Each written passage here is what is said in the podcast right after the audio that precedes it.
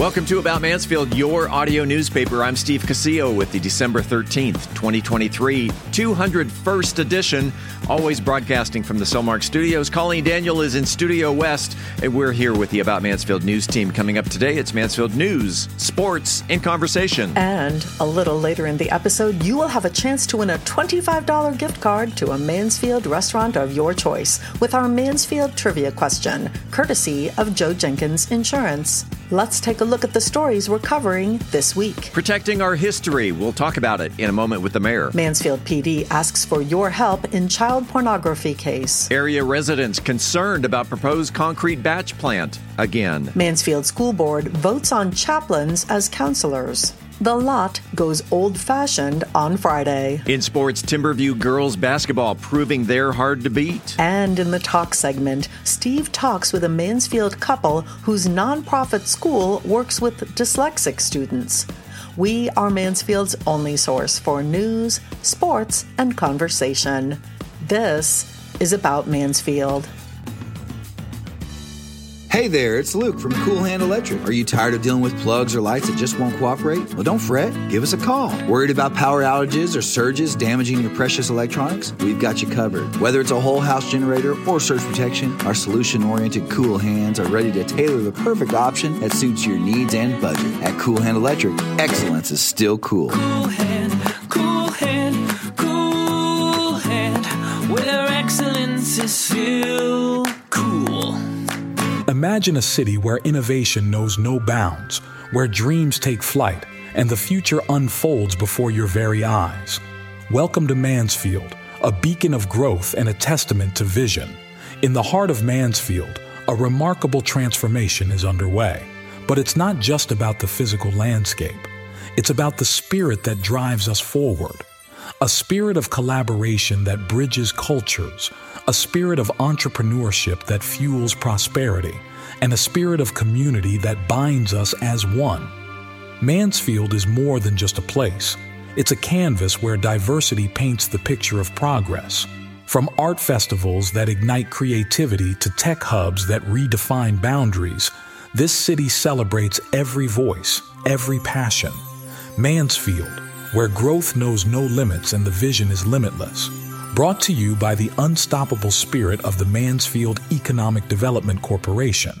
No matter your familiarity with buying or selling real estate, having an experienced, trusted advisor on speed dial is priceless. The Roger and Beth team of Century twenty-one Judge Fight is here to be that resource for you. Whether you're buying right here in Mansfield or your dreams are taking you elsewhere, we are ready to help you with turning that vision into a reality. To learn more, visit our website at homes in mansfield dot com. That's homes in mansfield dot com. Hi, I'm Ebony Turner, and you're listening to About Mansfield. This portion of the news is brought to you by the Grandview Event Center. Welcome back to About Mansfield. The Mansfield City Council not only held one meeting on Monday night, they held two meetings, and the following opinions of those of Michael Evans may not necessarily reflect those of the Mansfield City Council. We call this a moment with the mayor, and as we do every other Tuesday, top of the morning, Michael Evans. Good morning, sir. It's good to be here, Steve. Two meetings as you did in November, now two meetings in December. And the reason? Well, we did the two meetings because two reasons. One, we wanted to accommodate the citizenry because it is holiday season, and we know that a lot of people are traveling during the season. The other is we wanted to accommodate the staff. Again, it's holiday season, so we want people to uh, be able to get with their loved ones. So that's what we did. We did two in one, my friend. Speaking of the holiday season, I've seen photos of you out there ringing the bell. Yes, yes, yes. The Mayor's Challenge. And let me tell you something. I think that uh, we have defeated Arlington again. Again. I want to thank Representative David Cook, uh, who is one of the uh, chief benefactors uh, behind that effort, and M I S D, our uh, city staff, the Bethlehem Church, the Boys Scouts, and the Cub Scouts, and the Pickle Queens, and all of us work together in order to raise these dollars for the Salvation Army, which is an outstanding cause. And you know that they do a lot of work. They feed the hungry, uh, people who don't have clothes, they give them clothes. Uh, they even help to uh, shelter people who are homeless. So uh, it's it's it's a great effort and a, and a fun competition. Let's get into the meetings. The uh, you started off with a finance team excellence. You know, I tell you what, um, we have the best finance team in the country, led by Troy Listina, and uh, he has an awesome group. Finance team received its thirty-sixth consecutive certificate of achievement for excellence in financial reporting from the Government Finance Officers Association. And again, this illustrates our continued commitment to be responsible financial stewards of your tax dollars, sir. Wow. Nice.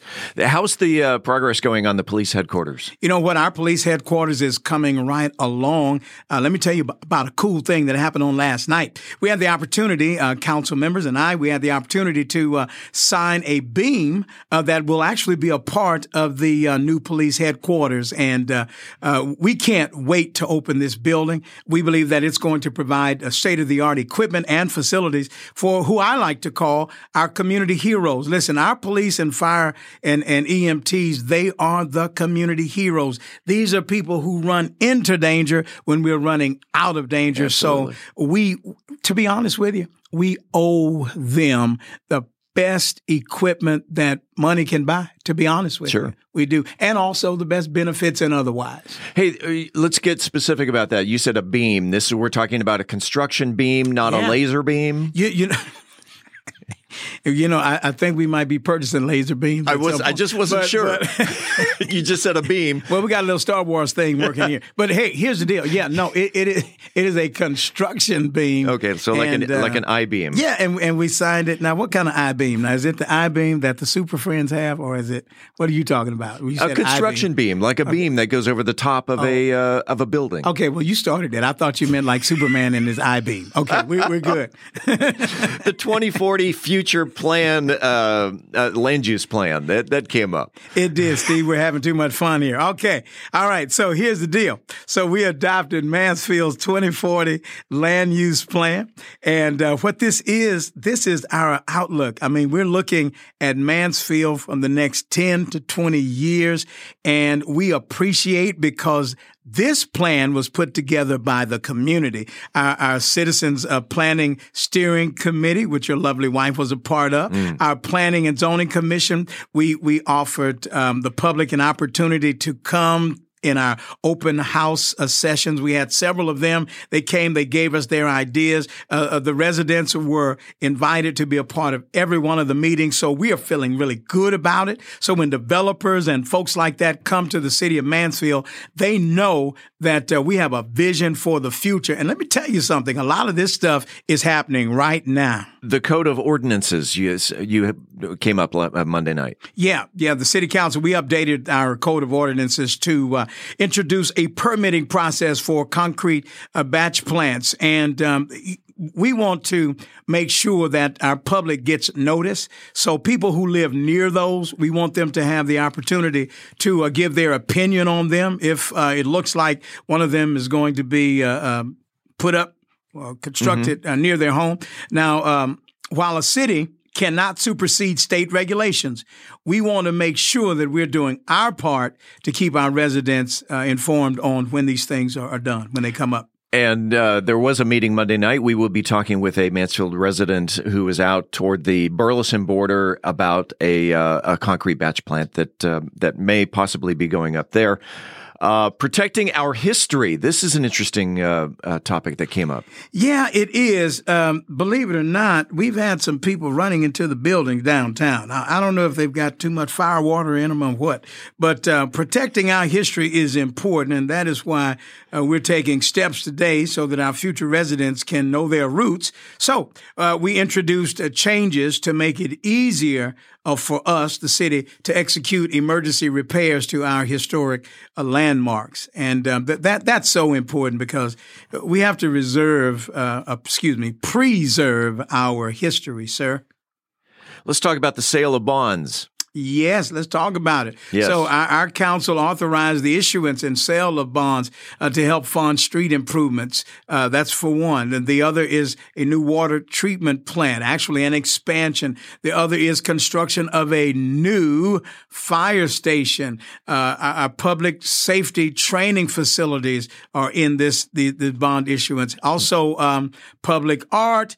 Uh, a, a new animal control, a new and improved and expanded animal control facility, and more. So uh, we are in good financial shape, and we're able to pay for uh, those uh, uh, things that um, those necessities that a city needs, and our city in particular. So that's why it's important for us to be good stewards sure. of the taxpayers' dollars, and we appreciate that. Hey, listen, I tell you what, we're working hard. We've got a good team. A good city council, so we're trying to make it happen. Let's get into the consent agenda. Just uh, tee it up, whack it down the fairway. What happened? All right. Well, we approved several business items in regard to the consent agenda. I'll just give you some of the big ones. Uh, contracts for the design of the Glen Abbey and Chapel Hill drainage improvements, uh, funding for partnerships with uh, Tarrant County for widening Daymire Road. And, and our folks who live in that area, they, they know that um, that is long overdue. And as a matter of fact, the construction is underway now.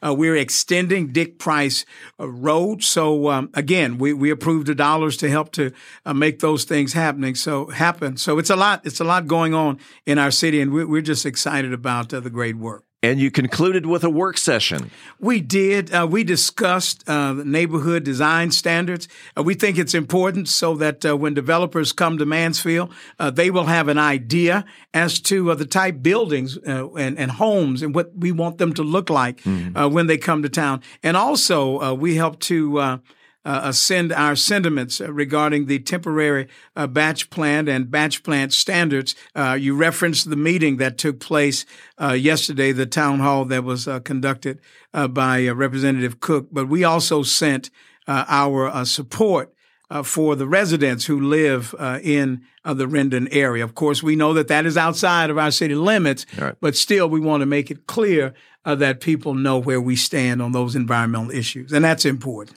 That is a wrap of two meetings for the month of December. Uh, Michael, uh, unless it's a social event, uh, I will not see you till twenty twenty-four. And so a Merry Christmas and a Happy New Year to you and the Evans family, and uh, all the best. And the same to the Casillo family as well. And, and let me say this also.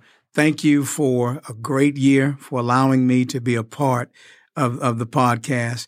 There's, there's none better than About Mansfield. You all do a great job.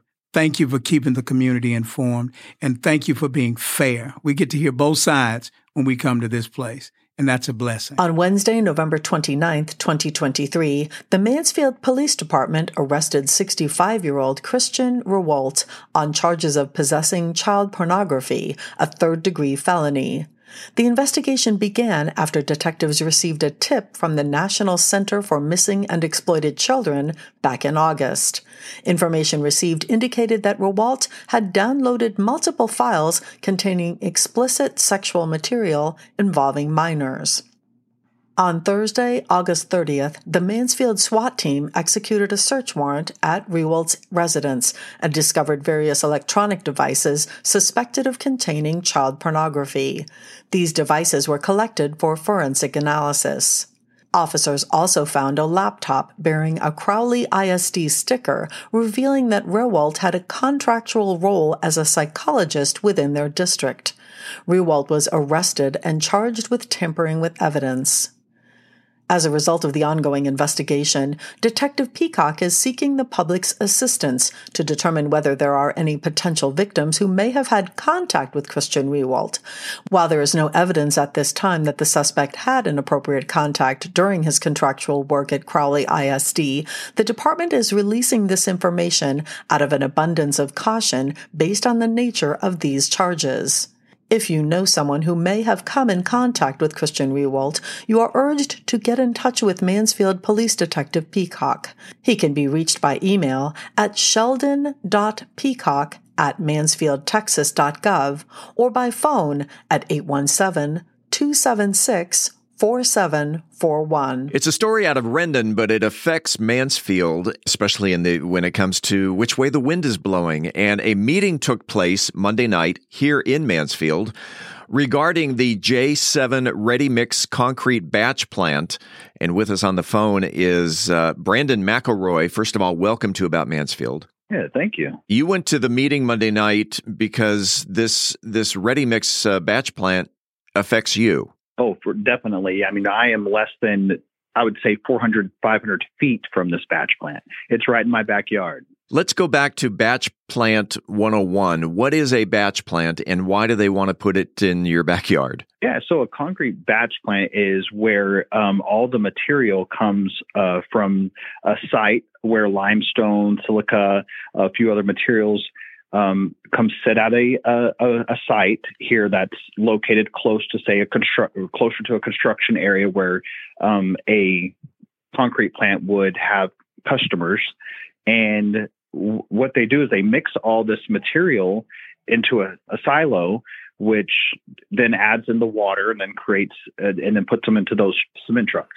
They do that all day, every day, uh, you know, making hundreds of yards of uh, cement a day and nonstop twenty-four seven. What are the health risks of having a batch plant uh, so close to residential neighborhoods? When wind blows, that picks up that dust and creates a major issue for your lungs, creating C O P D, um, long-term other effects, cancer effects, uh, brain um, issues, uh, blood issues as well. There's heavy metals inside this, as well as lots of toxic fumes um, as there's diesel generators, and not talking about the one hundred trucks that would be sitting there running twenty-four seven as well. That would be emitting uh, V O Cs in the air as well. Again, this batch plant is right behind your home, and you have two boys that have their own health issues. Yeah, so I have two boys, ages six and ten, and both of them suffer from asthma.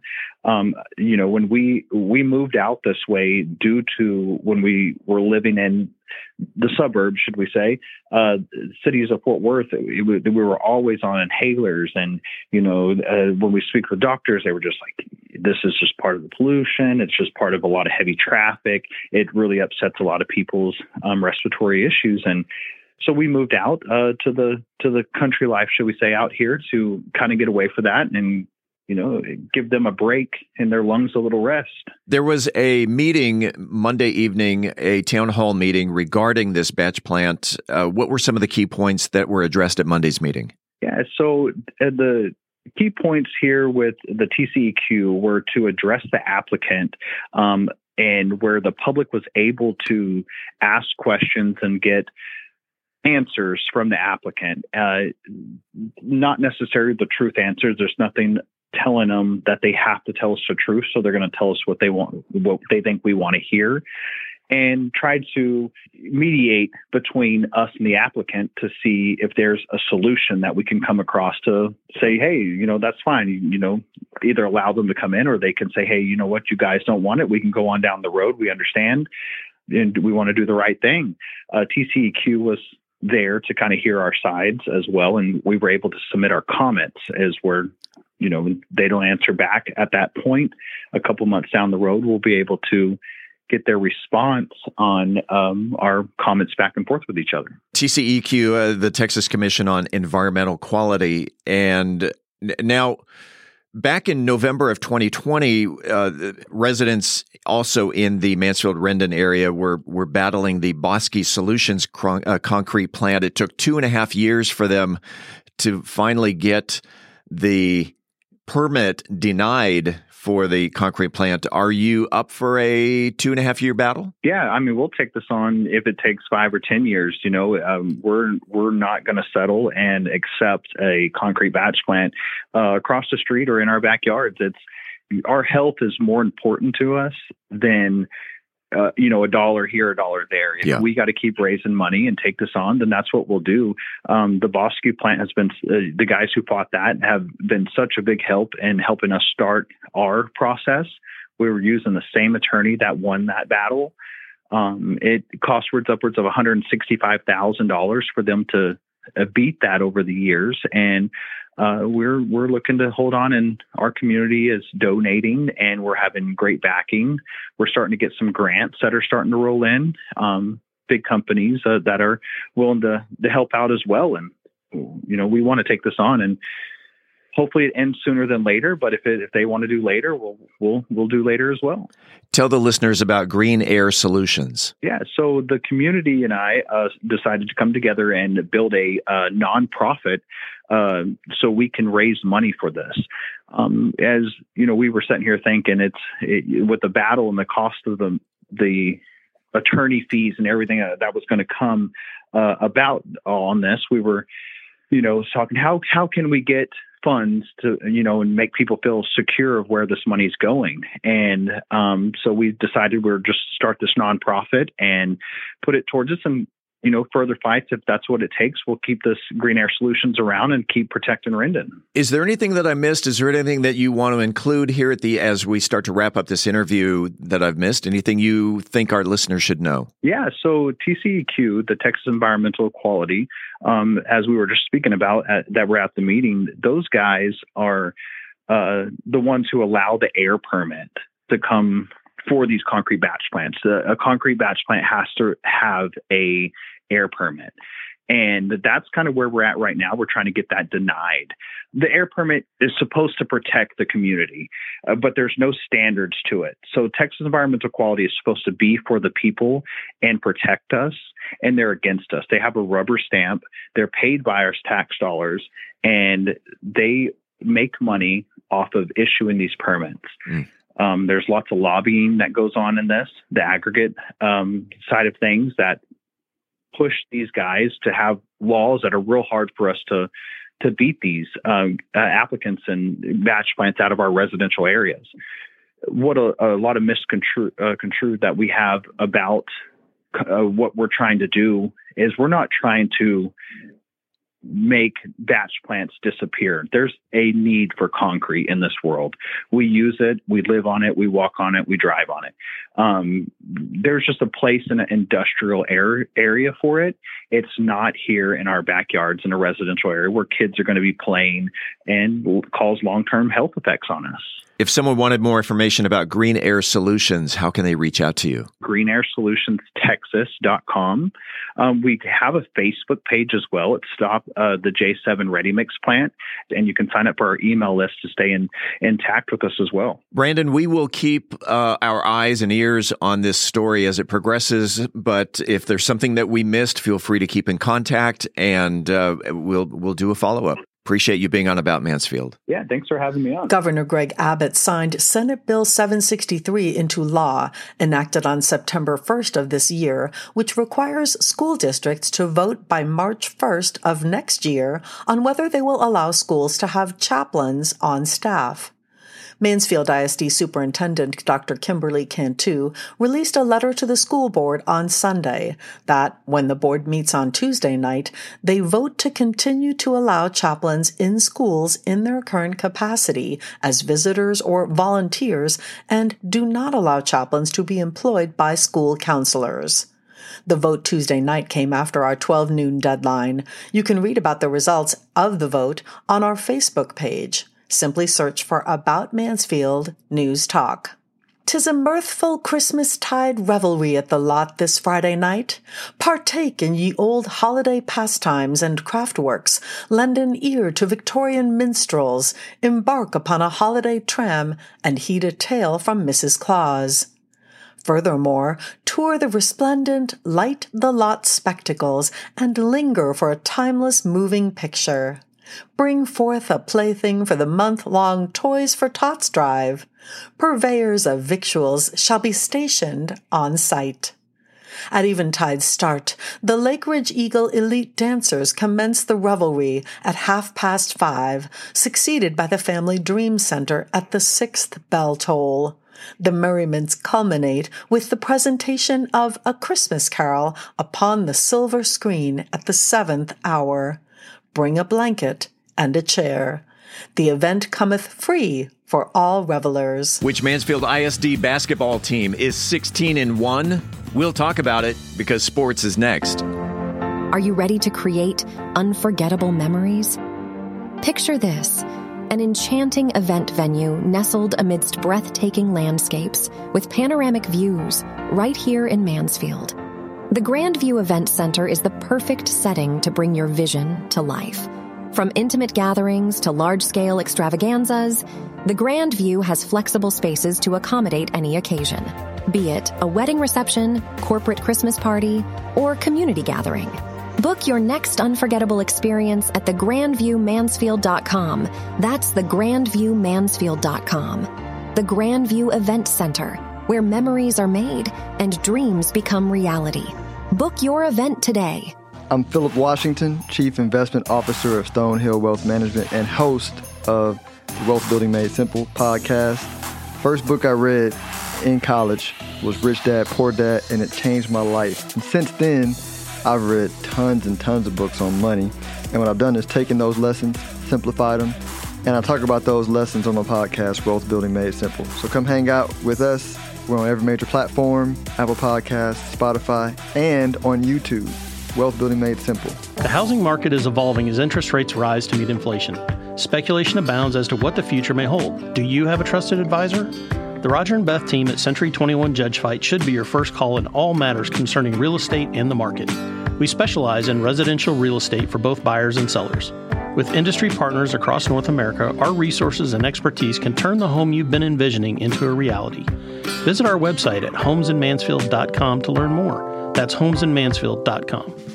In sports, now that high school football season is over, the focus turns to basketball. And while the five high school district teams have been hitting the hardwood since the beginning of November, one team has been making a statement in a big way. And you know who I'm talking about, right? Exactly. The five A Region one, District eight, Timberview girls basketball team is currently sixteen and one with a thirteen game winning streak. And the games aren't even close. In the last five games, Timberview has outscored their opponents three hundred sixty-three to one hundred thirty-six, including an eighty-five to twenty-two blowout over Burleson last week. As of this recording, the Wolves girls are ranked fifteenth in the country and second in the state and have thirteen games left in the season. We will be keeping a close eye on their progress. If you have a comment about the show, the news, whatever's on your mind locally, the good, the bad, the ugly, what's on your mind, you can reach us by voicemail at eight one seven, four three five, two nine three eight. Again, that's eight one seven, four three five, two nine three eight. This coming Friday, December fifteenth, is National Underdog Day, a day where we recognize those who found victory after facing tremendous odds against them. You know, David versus Goliath, the sixty-nine Mets, or even Rich Strike's win in the twenty twenty-two Kentucky Derby with over eight thousand to one odds. Underdogs come in different forms. They can be authors, scientists, actors, and much more.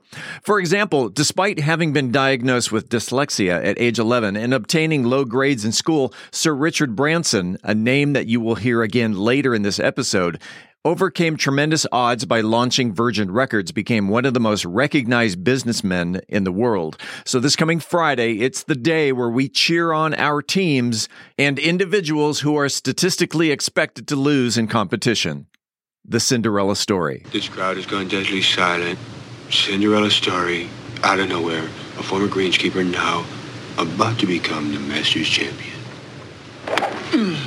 It looks like I'm a wreck. It's in the hole! Coming up after the break, we turn the page to the features section. High-risk pregnancy. Know what to expect. I'm Angel Biasatti with Methodist Mansfield, and we'll talk about it in Methodist Mansfield News to Know. In this week's Cocktail of the Week, I'll be talking about a cocktail that'll have you hurrying down the chimney. We are Mansfield's only source for news, sports, and conversation.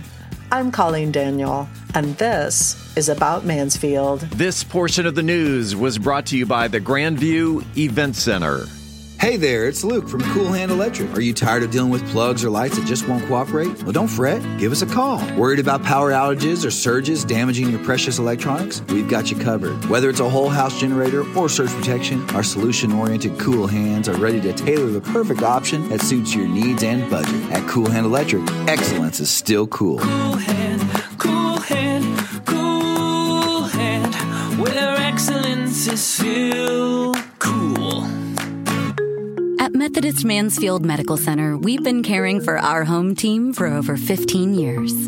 Today, you'll find award-winning physicians on the medical staff, advanced neurosurgery, a level three trauma center, critical care for newborns, and comprehensive orthopedic care. Methodist Mansfield, delivering the care our friends, neighbors, and home team depend on. That's community, and why so many people trust Methodist. Congratulations to Andrew Gardner, who was the first person to correctly answer last week's Mansfield trivia question. Who was Mansfield's first veterinarian? According to The History of Mansfield, Texas, Doctor James W. Allman was Mansfield's first veterinarian and practiced from nineteen oh eight until his death in nineteen sixty. In the beginning, Doctor Allman treated mainly horses and cows, but expanded his practice to dogs and cats when residents began to be able to afford to have their fur babies treated. When we come back, this week's trivia question. This is about Mansfield. Hey, it's Steve Casillo, and we all remember the storm that blew through our town back in June that pelted this community with baseball-sized hail. It did a ton of damage around Mansfield, including my own roof.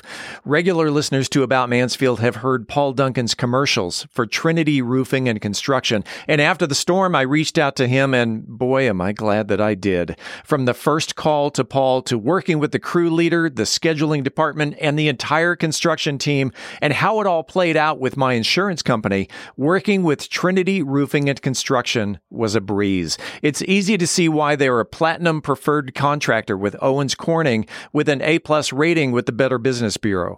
So if you're thinking on replacing your roof, look no further than Trinity Roofing and Construction. They're a Mansfield-based company, and you can find them on the web at trinity roofing construction dot com. Again, that's trinity roofing construction dot com. Hi, this is Joe Jenkins with Joe Jenkins Farmers Insurance, specializing in auto, home, commercial, and life insurance. I was born and raised here in Mansfield, Texas. We're active in the community, and Mansfield's a town we really care about.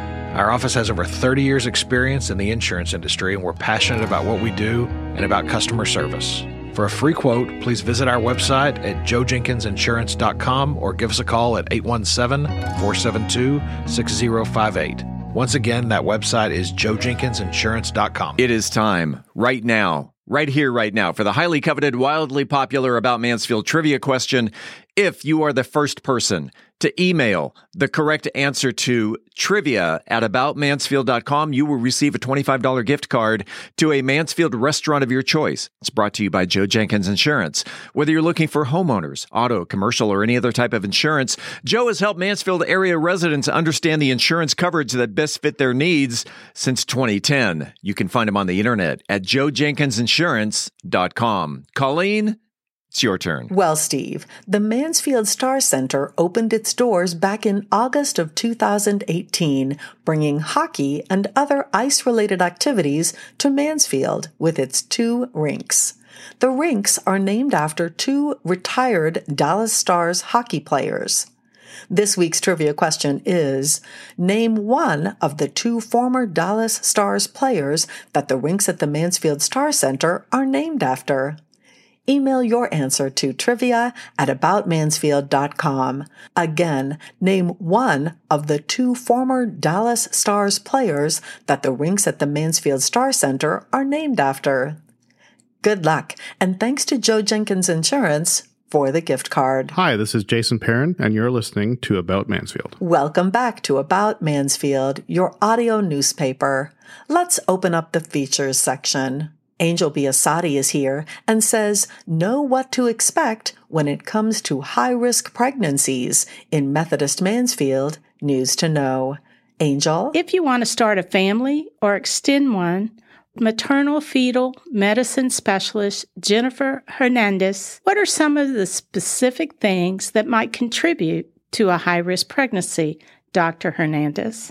What I recommend for anybody considering a pregnancy in the future is to make sure you know your family history, make sure that you have all of your chronic medical conditions as well controlled and optimized as possible, and to make sure you're taking daily prenatal vitamins to reduce certain risk factors when you do get pregnant. We know that various complications can develop during pregnancy that can pose risks like preeclampsia, if you're having twins, placenta position, inadequate fetal growth, et cetera.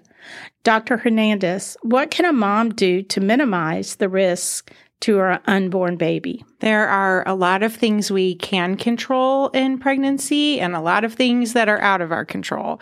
Certainly, again, I recommend making sure all of your chronic medical conditions are well controlled before pregnancy, but coming to see a, a high-risk pregnancy specialist myself, and of course, starting with your obstetrician to make sure we know all about your chronic medical conditions and working to manage them throughout the whole pregnancy is the first and foremost thing I would recommend. But a lot of things like placental location and fetal growth, these are things that are sometimes out of our control. So don't feel like you're doing something to harm your baby or uh, the the outcome of your pregnancy. There are a lot of things that I, as a high-risk pregnancy specialist, would walk you through, uh, but a lot of things that we can control, we work together. And a lot of things that we can't control, that's why I'm there to help out and, and guide you for the best management and outcomes. What can women do to prepare their body uh, to have a healthy baby? In general, just taking good care of yourself, eating well, exercise is, of course, always ideal for everybody. Movement is good, and just uh, maintaining a, a healthy lifestyle prior to pregnancy is, is first and foremost. But working with your primary care physician ahead of time to make sure that your chronic medical conditions are well controlled, that you're taking your prescription medications as recommended, avoiding alcohol, tobacco, illicit drug use, of course. These are all things that we don't recommend as you look forward to any pregnancy and during any pregnancy, but these are all things that you can do to, to improve all the outcomes that are in your control with any upcoming pregnancy. Doctor Hernandez, you had a high-risk pregnancy with twins a few years ago. Can you share your experience as a mom who's been through a high-risk pregnancy with us? Of course. Well, it's been more than a few years. They just turned twelve, so they are growing up fast. It goes by very quickly. But yes, I do remember my pregnancy very well. I was um, also, yes, a high-risk patient and a high-risk physician at the same time, which was quite uh, interesting to be on the other side of the table. But I trusted my uh, medical team, of course, with every decision and let them guide me as much as I guide my own patients. But it was complicated from the minute we got pregnant until the minute we delivered, but we were just grateful for the care. And I actually delivered in Mansfield. So I remember that day, of course, very well, and will always remember it. I'm very grateful for the care I received there and tell my patients about that all the time. But um, it's a wonderful place to deliver. And I, of course, trust to have my patients be taken care of there as much as I trusted myself to be taken care of there. Doctor Hernandez, what if a woman has a preterm baby at Methodist Mansfield? What do we have to offer? We are fortunate to have a wonderful N I C U in our hospital. And of course, N I C U stands for the Neonatal Intensive Care Unit, and not just accommodates preterm babies, but any baby that has needs after delivery. So a N I C U is certainly important for any baby at any gestational age if there's any sort of condition that would warrant further evaluation and, and management after delivery. So the high-risk doctors work in conjunction with the neonatologists who manage the N I C U, and we take care of your baby before birth and after birth in Mansfield, and that area is growing. Thank you for sharing. I know at Methodist Mansfield, there's wonderful parenting classes, social work assistants, physical therapists, dietitians, diabetic educators, and including Doctor Hernandez and others who are there to support you and care for you and your growing family. Thank you, Doctor Hernandez. That's Methodist Mansfield News to Know. I'm Angel Biasatti, reporting for the About Mansfield podcast. Shaken or stirred, you know it's going to be good as Brian Certain serves up a Christmas-related drink that'll have you hurrying down the chimney in the Cocktail of the Week. Brian. This week's Cocktail of the Week is the Santa Baby Cocktail. Today continues our fun take on Christmas-themed cocktails, and with that in mind, ho, ho, ho! Get ready to jingle those bells. Introducing the new holiday cocktail that's sure to land you on the nice list, the Santa Baby. This festive pink sipper dresses up a bubbly rosé wine for a flirty, spirited twist, perfect for spreading Christmas cheer. One taste of its cherry sweet kiss, and you'll be eager to cozy up by the fire with your very own Saint Nick. So be good this year and get ready to jingle all the way with the Santa Baby cocktail. But don't worry about taking notes as I'm giving out the ingredients and instructions. I always post them on bourbon gospel dot com. And with that in mind, you can also sign up on bourbon gospel dot com and have the Cocktail of the Week delivered directly to your inbox every Wednesday. This week's cocktail is the Santa Baby Cocktail. Pro suggestion: make the simple syrup first so it has time to cool before making cocktails. So to make the raspberry lemon simple syrup, you're going to need fresh raspberries, you're going to need agave nectar or regular white sugar, you're going to need a half cup of water, and fresh lemon juice. In a small saucepan, combine the raspberries, the agave or sugar, and water. You're going to heat over medium heat, stirring frequently until the sugar dissolves. Remove from heat and stir in the lemon juice. Let cool completely, then strain out the raspberry seeds using a fine mesh strainer. I usually find I need to do this twice, but this makes enough syrup for about eight cocktails. To make the cocktail, you're going to need that raspberry lemon simple syrup, you're going to need some Chambord, and you're going to need some sparkling Brut Rosé. Some optional garnishes are going to be edible glitter powder and metallic sprinkles for rimming the glass, and some fresh raspberries. To make the cocktail, rim a coupe glass with edible glitter and or sprinkles. To do that, you're going to dip the rim of the glass in simple syrup, then sprinkle on the glitter and the sprinkles, and then set the glass aside. In a cocktail shaker, you're then going to add the raspberry lemon simple syrup and Chambord and with ice, and shake well, and then pour into the coupe glass, and then top with sparkling rosé. You're then going to garnish with some fresh raspberries on a cocktail pick. The tart raspberries and the bright lemon in the homemade simple syrup provide a sweet tart flavor base for the cocktail. The Chambord, or raspberry liqueur, contributes more ripe berry flavor. The bubbly Brut Rosé adds an effervescence and a touch of dryness to balance the sweetness. The fresh raspberry garnish adds a pop of color to the cocktail, and overall, this is a very festive, fruit-forward sipper perfect for the holiday parties or a sexy nightcap or two. The sparkling rosé gives it a beautiful pink hue reminiscent of Santa's cheeks. Cheers to the holidays with Santa Baby. If you want to make a non-alcoholic version of this cocktail, omit the Chambord and replace the champagne with sparkling water or seltzer. You can add a little more simple syrup to make up for the Chambord or add a splash of lemonade. Pro tip: depending on how fine your sieve is, you may want to strain the simple syrup twice or more to remove all the seeds. As always, I'm open to hear you're taking your input. You can reach me at brian at bourbon gospel dot com. And until next week, as Mark Twain said, too much of anything is bad, but too much whiskey is barely enough. Reporting for the About Mansfield podcast, I'm Brian Certain. We're back in sixty seconds with Steve's interview with the owners of School of Lexia. Hey, it's Steve Casillo, and are you ready to make your voice heard? Want to bring out your ideas to life through captivating conversations and engaging visuals? Look no further than Podcast Mansfield Recording Studio, your one-stop destination for award-winning audio and video podcast recording. Equipped with cutting-edge microphones, crystal-clear audio recording, and high-definition cameras, we're here to turn your ideas into engrossing content. But it's not just about the equipment. We're dedicated to bringing out the best in your content.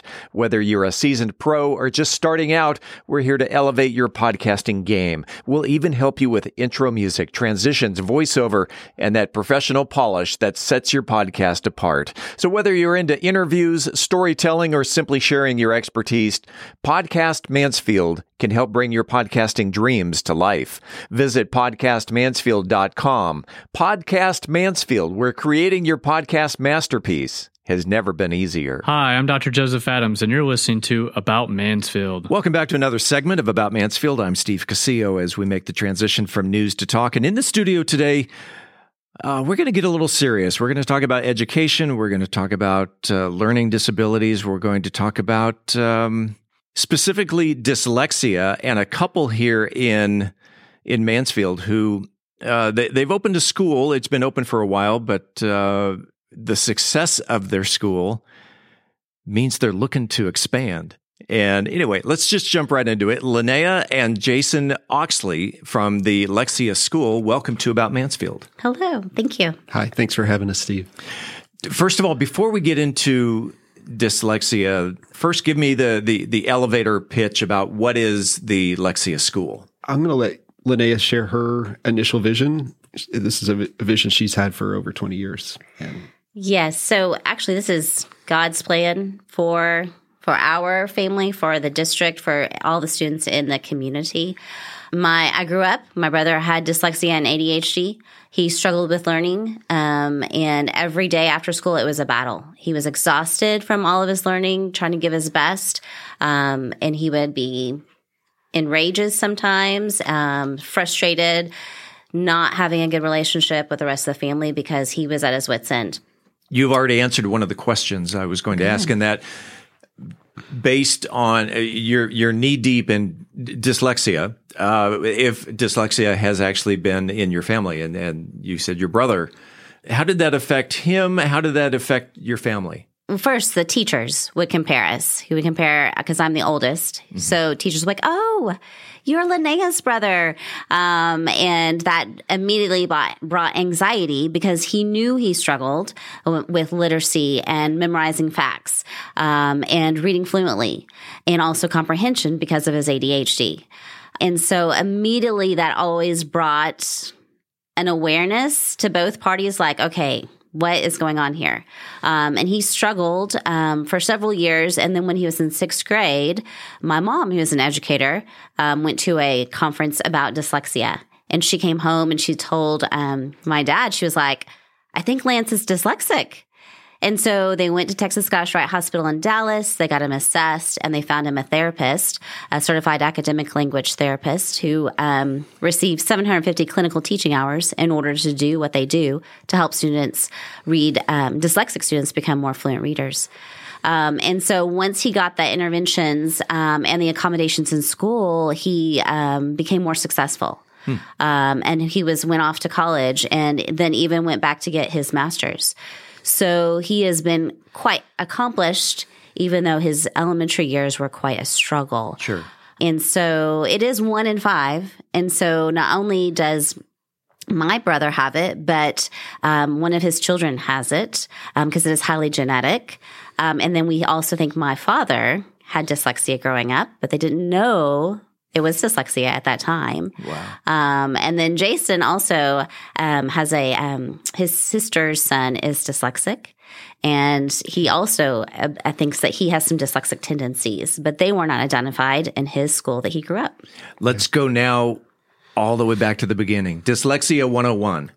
What is it? Because when I think of dyslexia, I think of, oh, it's people who read backwards, or it's – it, which – I guess is is not true. I mean, they're Correct. not they're not reading processing language of areas the in difficulty have condition medical. I mean, which I just read that sentence backwards, which I guess is a really elementary way of thinking. That's what dyslexia is. But okay, can I can I start? And Jason, you, you what me. is dyslexia? So dyslexia is a decoding issue. The pathways that the language travels through the brain, there's combinations of letters and sequences that have to be unlocked. And a lot of people, a neurotypical brain will unlock those automatically because they've been memorized and understood. And it's a natural, you see it, you say it. For the dyslexic brain, they're unlocking each combination of letters every time they see them brand new, and they have to manipulate those letters in their brain. And it goes through a series of mental gymnastics for them to actually get that word every time they see it. It's mm. it's a little bit more complicated than that, but the pathway that it travels through the brain is much farther than it is for the typical brain. And so there's a measurable work increase when they're processing the words. And so decoding is the key word. Yeah. Um, and then I'll let you correct yes. or add to that. With the foundation of that phonemic awareness, the sounds. So like all children are born, and what is the first thing they do? They hear sounds, and, and they are trying to make connections with that sound and what their parents are saying. Um, and so a student with dyslexia, they still, you know, hear everything the same, um, but the way that their brain is processing that sound to form words is a little bit different. Um, and then when they start adding print to that, that even makes it more difficult. And then you're asking to, you know, read this combination of letters and prints with these that match up to sounds is um, difficult. So a lot of our students that have dyslexia also had um, speech delays okay. because their brain was not able to break down that phonemic awareness.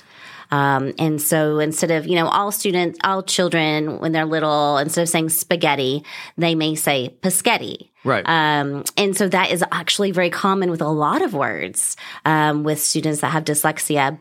But hindsight is twenty twenty. You don't really think about that because they're just learning how to say words. Almost every kid says spaghetti. Put the, not every kid has dyslexia. Correct. Uh, so eventually kids fall out of that. They call mm-hmm. it spaghetti. Those that have the difficulty in the the comprehension? Mm-hmm. Is that what's going on? No. No. There is no average dyslexic. Every dyslexic is individualized. It's on a um, spectrum. Yeah. Okay. However, the way that they're, uh, each brain is recalling different things. So a dyslexic student has average to above average cognitive ability, and they may, may take an hour to read one simple passage, mm-hmm. but because their cognitive ability is higher, they're able to comprehend it no matter how slow they are reading. The most common comorbid um, learning difference with dyslexia is A D H D. Right. So that is very hard to focus. So if you're dyslexic and you're A D H D, that's when the comprehension becomes a difficulty because it's really hard to focus that long time when your brain is trying to decode every word as you're reading. The when you say the the cognitive, it may take them an hour to read a passage, but they will retain it almost like a photographic memory. Well, they it's, put the visual, they put visual pictures in their head as they're reading. Oh, gotcha. There's no cure Correct. to dyslexia. Is there a little bit of dyslexia versus a lot of dyslexia, or is it everybody who has it is one hundred percent? So it is on a spectrum. You have some that are more profoundly dyslexic. Um, and then, of course, the other percentage. Well, no, I was just talking about the comorbidity of A D D, mm-hmm. A D D, A D H D. Some have a thing called uh, dysgraphia, dyscalculia, and these are other facets of it with numbers and writing. It, it can make it even that much more difficult to process. But the real trouble with dyslexia isn't I Q or brightness, but it's the label that kids get when they're identified as a slow reader. They get lumped into special a, ed. a category. And um, it, it's a label that they'll own probably for the rest of their life once, regardless of how bright they are, if they hesitate to read or, or don't do it proficiently, then they get kind of just pushed to the side because the, the teachers typically can only teach to the average student. Right. And they want to bring that level. So as we were preparing for this school, I kind of figured out, self-diagnosed, I, we already knew I was A D D, but what we didn't know is I was dyslexic. Hmm. And out of all the earmarks, I had nine of them out of nine. And so I was like, how did I make it through school without ever being assessed? Well, in our generation, people didn't get quite assessed very much. Um, but what happened was uh, we we had three different reading groups when I was in third grade. A reading group's most proficient, B average, C below average. And I was in the B reading group, and I knew I was in the wrong place because I couldn't keep up. I, mm. I was always late to finish the passages, um, have to take the books home, work on it after hours, that sort of thing. Um, but then we had the standardized testing, and the teacher pulled me aside and said, hey, we're looking at your standardized test, and we realized that we think we have you in the wrong reading group. And I was like, oh, they kind of found me out. And she said, you're gifted and talented, so you need to be in A reading group. Oh, wow. And so the label that I owned at that point kind of was a self-fulfilling prophecy. Um, I ended up getting a college degree, ended up getting a master's degree. Um, but it was all a work ethic that I strived for in order to live up to somebody else's expectations. Um, so the dyslexic, we can train their brain to be more efficient with how they decode. So it's still there, but we've, we've taught them to cheat the brain so that they can put those sounds together more efficiently. Right. Let's go back to... You've got a small child. At what point does it become apparent to a parent that their child is dyslexic? So the first question I would ask Linnea is, what do you think is the earliest it can be identified? That is different philosophies. Um, but kindergarten is when you're probably going to see the first signs. However, um, a lot of diagnosticians will not assess a student for dyslexia at that age because there is so much that you learn in kindergarten, um, so much foundation that needs to be made in that literacy area.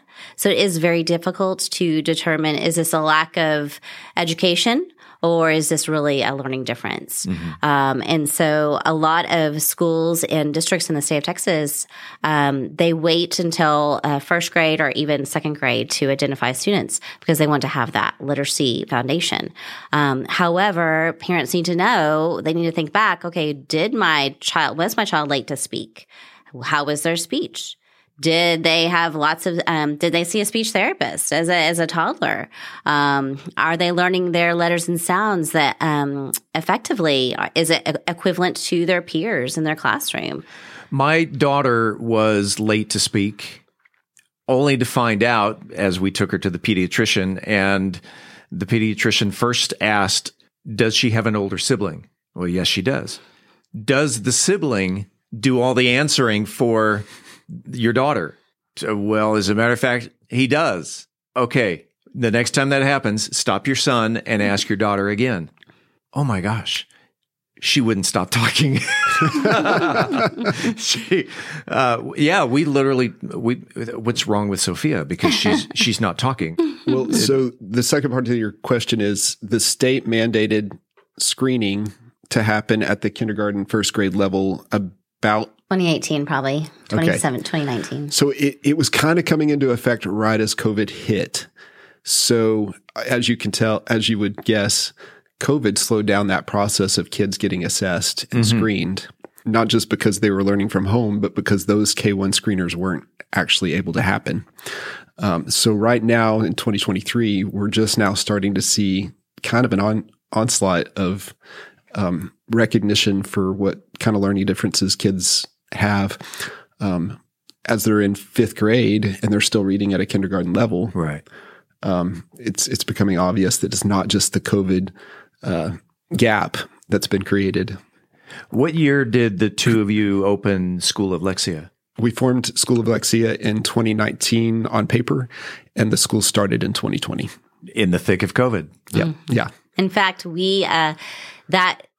you know, in twenty twenty, in August, when students were going back to school, they weren't going back to school. They were right. doing everything online. Um, and so we found a state uh, little side education law that if your child has a specific learning difference that this type of learning would not benefit them, then yes, try to seek out a, um, you know, in-person type of education. Um, and so we were in the midst of um, joining a, a church and, and leasing their area, and And that went down. And so we were trying to find another location. So we st- actually started the school out of our home.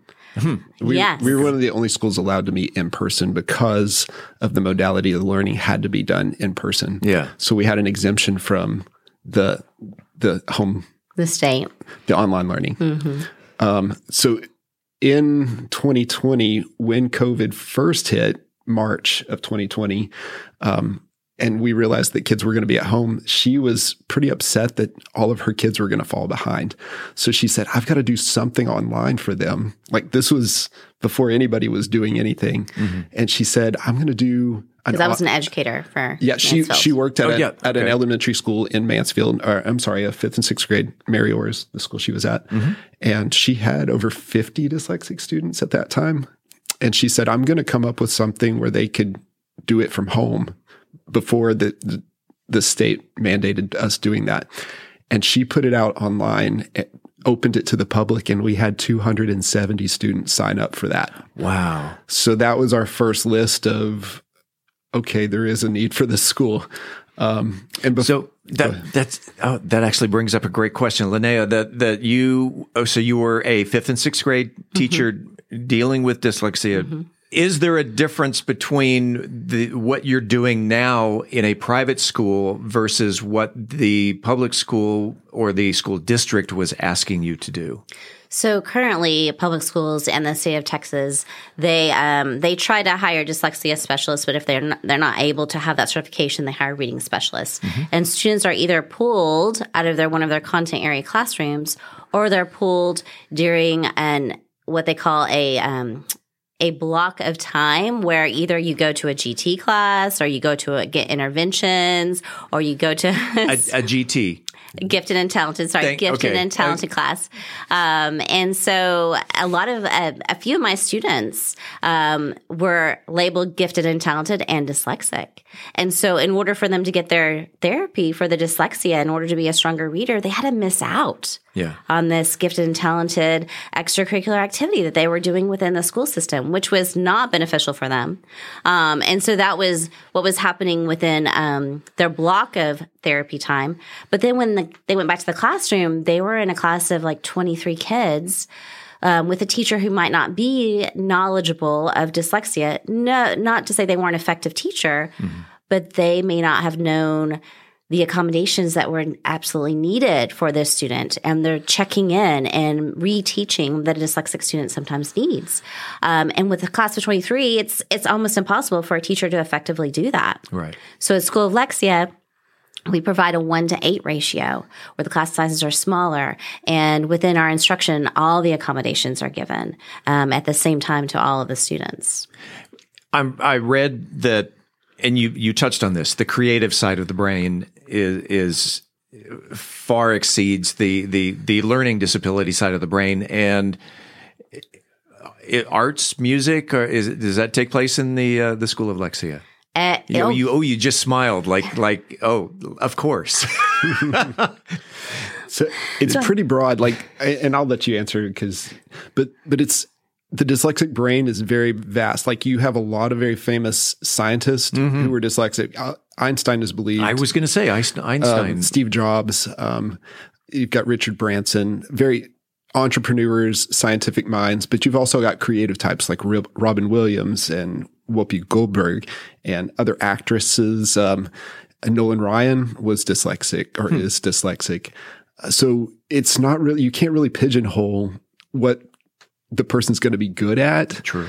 Um, but, but definitely arts, fine arts, and I'll let you talk about what we're doing with fine arts. Yes. And, well, and Destination Imagination. Yes. So Destination Imagination is a organization similar to Odyssey of the Mind, if you're in the other parts of the United States, um, that was, I guess, originated, oh, I want to say the nineteen seventies, um, and it was originally designed for students who were gifted and talented, and it incorporated um, engineering tasks um, with one cord- with one part of it, but then the other part involved um, fine arts, such as making music or theatrical or improv um, or scientific um, challenges S- STEM. Of some kind. STEM. Yes. Yeah. And so I had with both our boys are also gifted and talented, and I helped them coach some of their teams. And when I coached their team, I, I told my husband, oh, we are doing this. We are totally doing this. And so um, that first year um, with my little my little group of eight, I told them, okay, we're going to compete at Destination Imagination. Have y'all ever heard of this? And three of the kids raised their hand, and um, and I was like, yes, yes, tell me about it. And they were like, yeah, I wanted to be in it, but I was told I couldn't. Mm. And I was like, what? And so then the other little student that was raising their hand, they're like, yeah, that's what I was told too. And then the third student, yes, me as well. Because like what Jason was saying earlier, they were given a label of you can't read, right? So you can't compete. Um, and that was the mentality that was seen, unfortunately. And I was like, oh, we're going to show them how the, how it's done. And so, um, and this is something I, as a as a coach, you can't do anything. You just have to sit back, read the task, and say, okay, let's not argue over that right now. Or um, you need paint? I'll get you paint. Um, that type of thing. And so that year, the team that I had among the many um, challenges they can compete in did an engineering task, and they had to build a three D building and then um, also incorporate a skit the, into to put in portrayal of how this building would work in these times. Um, and so they got third place in the whole region. Wow. From one side of um, Dallas, from the way over on the other side of Dallas to the other side of Fort Worth. Um, and so we went to the state, and our scores rose because we got to, you get a chance then to kind of make it a little bit better. Yeah. So their scores went up. Um, and then we were asked to go to globals. So um, it, Same it was. Same kids that weren't allowed.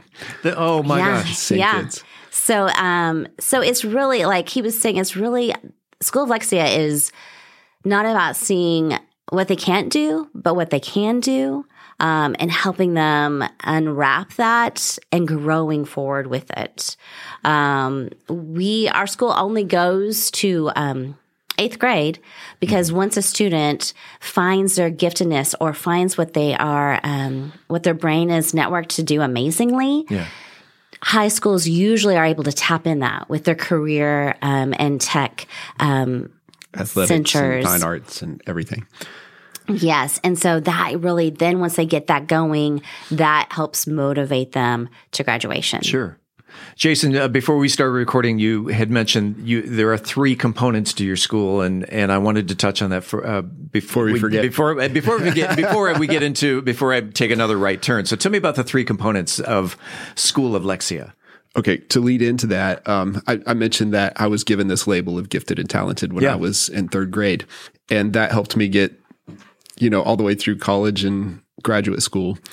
So when we sat down to start the school, we thought, it's really important that the kids become social and emotionally healthy. Uh, kids who are coming to us are typically fighting their parents. They don't want to be at school. They're crying.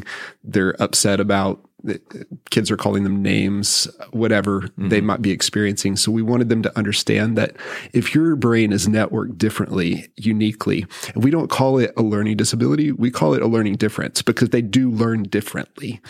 Um, and it's not a disability. As a matter of fact, it's a superpower in some ways because they're better at things that other kids than, than other kids are right. in certain areas. So it was really important to us for, that they learn that their brain was intentionally designed that way. Like God did it on purpose because yeah. he has a plan, and they're the only ones that can fulfill that plan. Other kids can't do it. Even though they're better readers, you're going to be better at these other things. So we fe- we feel that every kid that comes to us is gifted in some way. And our goal is to unlock that. So we have um, three components to the school. The first one is a full day private school. Uh, we meet on the same days that Mansfield I S D meets. So we correspond to the calendar. Mm-hmm. Um, same timeline, eight o'clock in the morning till three fifteen in the afternoon. Uh, we cover the core academics, uh, language arts, um, math, science, social studies. Those things happen four days a week with one hour of academics. For every one hour of academics, they take a ten minute brain break. So they go outside, they have a chat, they eat a snack, they move around, um, sort of to refocus for the next hour. We do a daily devotional where we talk about God and the Bible. We're not governed by any denomination, but we want God to be part of the conversation because, as I said, he networked your brain intentionally. Yeah. And we need to understand if if God did this, like, we need to look into what his purpose is. So that's part of our school. And then on Wednesdays, we do fine arts. And that's that's kind of the focus all day. Fine arts and STEM is the focus all day on Wednesdays. And we prep for Destination Imagination, and we do singing, and we do fine art, uh, different arts. And in the spring, they'll focus on theater a little bit. Um, the second component is mm-hmm. after-school dyslexia therapy. We use a program called Take Flight. Our teachers are certified academic language therapists, C A L T. And uh, as Linnea said, that's what she was inspired by. The therapist that worked with her brother when she was growing up was a C A L T. So after she graduated from Texas Tech, she went on to T C U, got her master's degree in, in special education. And then after that, she went to S M U to become a C A L T. Ah. Um, so that was a postgraduate degree that she got at S M U. And then after that, she wanted to become a Q I, which is a higher level C A L T where she could supervise other C A L Ts. And she did that also through S M U. So two postgraduate degrees at S M U, um, so that she could be one of what I believe is one hundred twelve in the country now, C A L T Q Is, right here in Mansfield. Right here in Mansfield. Yeah. And so she is hired by other school districts to go and train their dyslexia specialists. Um, we have a lot of plans to do some unique things that aren't available yet to anybody in the country that we feel like we can help pioneer some of that stuff. And for the for the after school program, mm-hmm. do you have to be a student of the school to attend the after school program? Good point. So our full day school students get the dyslexia therapy in the day. Mm-hmm. So the after school students are students that go to other schools. So either they're homeschooled, they go to a private school, public school, charter school, anywhere. If they typically they have some connection or they can't afford to do the full day school. So the after school dyslexia therapy is a more affordable way to kind of get that help. Um, the only problem is if they're A D H D and they're dyslexic, mm-hmm. they've already taxed their brain out throughout the day. So it is a little bit difficult for them to come in and concentrate for another hour every day. Yeah. So that after school program is four days a week for an hour a day. Did we touch on all three components? No, there's that, one more. There's one more. That's what um, I thought. And the summer program is something that kind of started the whole school idea. Um, she's been doing the summer program for twenty-five plus years. Wow. And basically that was designed to eliminate the reading gap that occurs over the summer. So a student will, uh, do an assessment at the end of the school year in May. And then typically over the summer, they'll digress three or four reading levels. When they come back, they start behind where they were. And so she was trying to eliminate that by doing this program for the summer. For the younger kids, they do decoding classes. And for the older kids, they do uh, fluency and comprehension classes. And for the even older, like fifth and sixth, fourth, fifth and sixth grade writing classes. And some of them would do all the classes, some of them just the one that they needed to focus on. And those students, when they go back, were testing out three to four grade level or levels higher than what they left. So there's like an eight reading level differential between the students that weren't coming to us and the ones that were. To, all the way to the point where um, at one point, almost seventy percent of our students were children of professional educators. Wow. So okay. the word was getting around, um, and, and they were sending their kids to us, and which is a lot of good success. And the kids were loving it; they're having fun, and that's the only way you can make a successful summer program. Well, and and I'm glad you mentioned the word success, because it was actually in my next question. Was uh, success too much success actually leads to a problem, and that's yeah. a problem that the your school is experiencing, that you ha- are starting to outgrow your school. Yeah. So even four years ago, when we first formed our board and decided to start school, that was because the summer program was too popular. She only had room for twenty-six students, mm. and we had a waiting list of nine in April for the July program. So mm. that's when she first decided that she would train somebody. Um, this past summer, we had one hundred students in our summer program, um, and we're out of space now. So uh, we love the location, and Trinity Presbyterian Church, or which is now Grace Trinity Grace Church mm-hmm. uh, has been very gracious to us and has blessed us. Uh, great location, great people, um, and great building. And um, if if we could stay there, we would.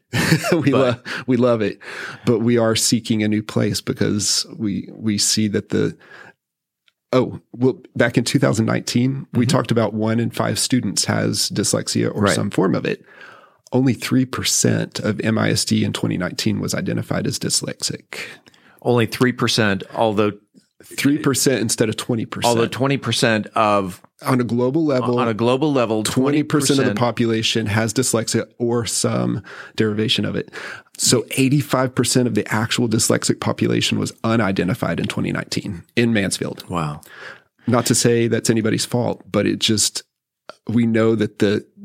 We're barely seeing the tip of the iceberg, if that makes sense. Now, we have some pretty intelligent people that that, that listen to this podcast. In fact, the the most intelligent people in Mansfield listen to news and talk. I believe it. And somebody out there has got to know of a location that that um, that that your school can move to. If I mean, there, there's got to be someplace here in Mansfield that that you can grow into. And so, with that, uh, I'm going to. Actually pose this as a two two-part question. If if a parent is the parent of someone with dyslexia, how can they? And then uh, the other part of that question is, if someone knows of a large size building that can handle a school, how can they contact uh, Jason and Linnea Oxley regarding the School of Lexia? So the first thing would be, the easiest way is just to go through our website, and that's school of lexia dot org. Dot org, dot org. school of lexia dot org. Um, there, our contact information is pretty easy to find there. The email address will be info at school of lexia dot org. You okay. can use my first and last name, jason dot oxley at school of lexia dot org as well. And you mentioned a board. And usually when you, someone says a board, uh, at least when I think of a board, I think of a five oh one c three. You are a nonprofit. We we are. We're a five oh one c three, uh, incorporated in twenty nineteen, and then five oh one c three status awarded in twenty twenty. So even if some major corporation was looking for a tax write-off before the end of the year? Yes. one hundred percent. That'd be a place to uh, write their check. Uh, my friend John Geierman is sitting here with us. He is also on our board, and he's been really helping us out trying to brainstorm solutions. Uh, there's a number of people that are involved in that, but a real big shout out to our board. They're very, very supportive and encouraging. And what we've done and what we'll continue to do, we couldn't have done without them. Mm-hmm. So I am going to... open the mic to either one of you if you want to give a a shout out. You've already mentioned a shout out to the board, and uh, mm-hmm. but um, uh, Linnea or Jason, um, shout out or thanks or anything in the last minute or so that we have, and um, the the the floor is yours.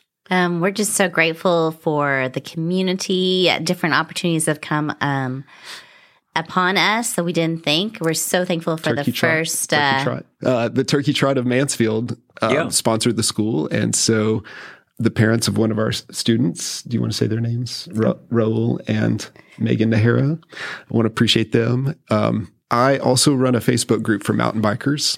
And over the last couple of years, that Facebook group has grown to eighteen thousand people. eighteen thousand. So that's wow. It's a mountain biking and D F W is the group. And there's retail entities that have donated to the school for a chance to participate in the Facebook group. So, for example, Sun and Ski Sports last year donated a five thousand dollars mountain bike, which we raffled off and raised eleven thousand dollars that hmm. went to scholarship money for kids to be able to attend the school. So um, we're doing our best to make sure that the price of the school is better than um, other places that give an equal Uh, opportunity for dyslexic students. So there's a, just a handful of schools that are similar to what we do. Uh, we are the only one within fifteen miles of Mansfield. Um, there's a couple in Dallas and Fort Worth, and the price is typically is on some of them is almost double what we're charging to do it. So we're trying to make it within grasp for most people, and for those that can't afford it, we're trying to offer scholarships. Yeah, and so, shout out to our amazing staff. We have a gr- yeah. amazing teachers that have hearts of gold for these kiddos and just want them to be successful, just like we do. Yeah, awesome. We we really do have some awesome teachers, so grateful for them. school of lexia dot org is where people can go to for and contact, uh, and, and again, info at school of lexia dot org is the email address. Linnea and Jason, thank you. You've answered actually a lot of questions that, that I've had about dyslexia. Again, something I didn't know about until I started doing research maybe an hour ago. And so, it, some really impressive stat: um, forty percent of all self-made millionaires are dyslexic. I don't know if you knew that. Um, but yeah, so there's a pretty good chance if they're business owners or entrepreneurs listening to this podcast, you're probably, uh, you could be one of the many unassessed dyslexics out there. Hmm.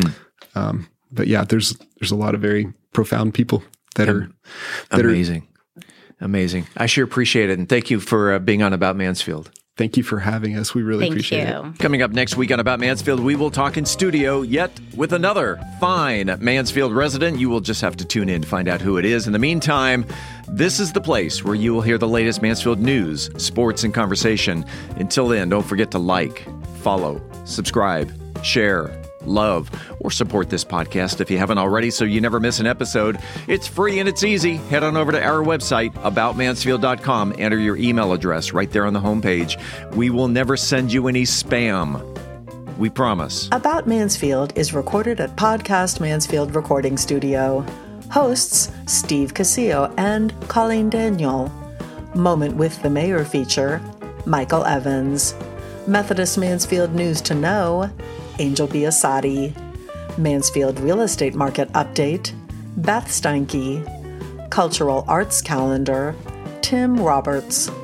Cocktail of the Week, Brian Certain.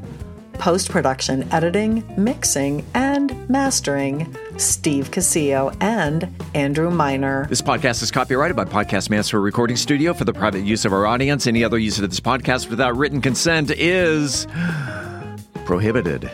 We thank you all for listening. On behalf of the entire news team, I'm Steve Casillo, and this...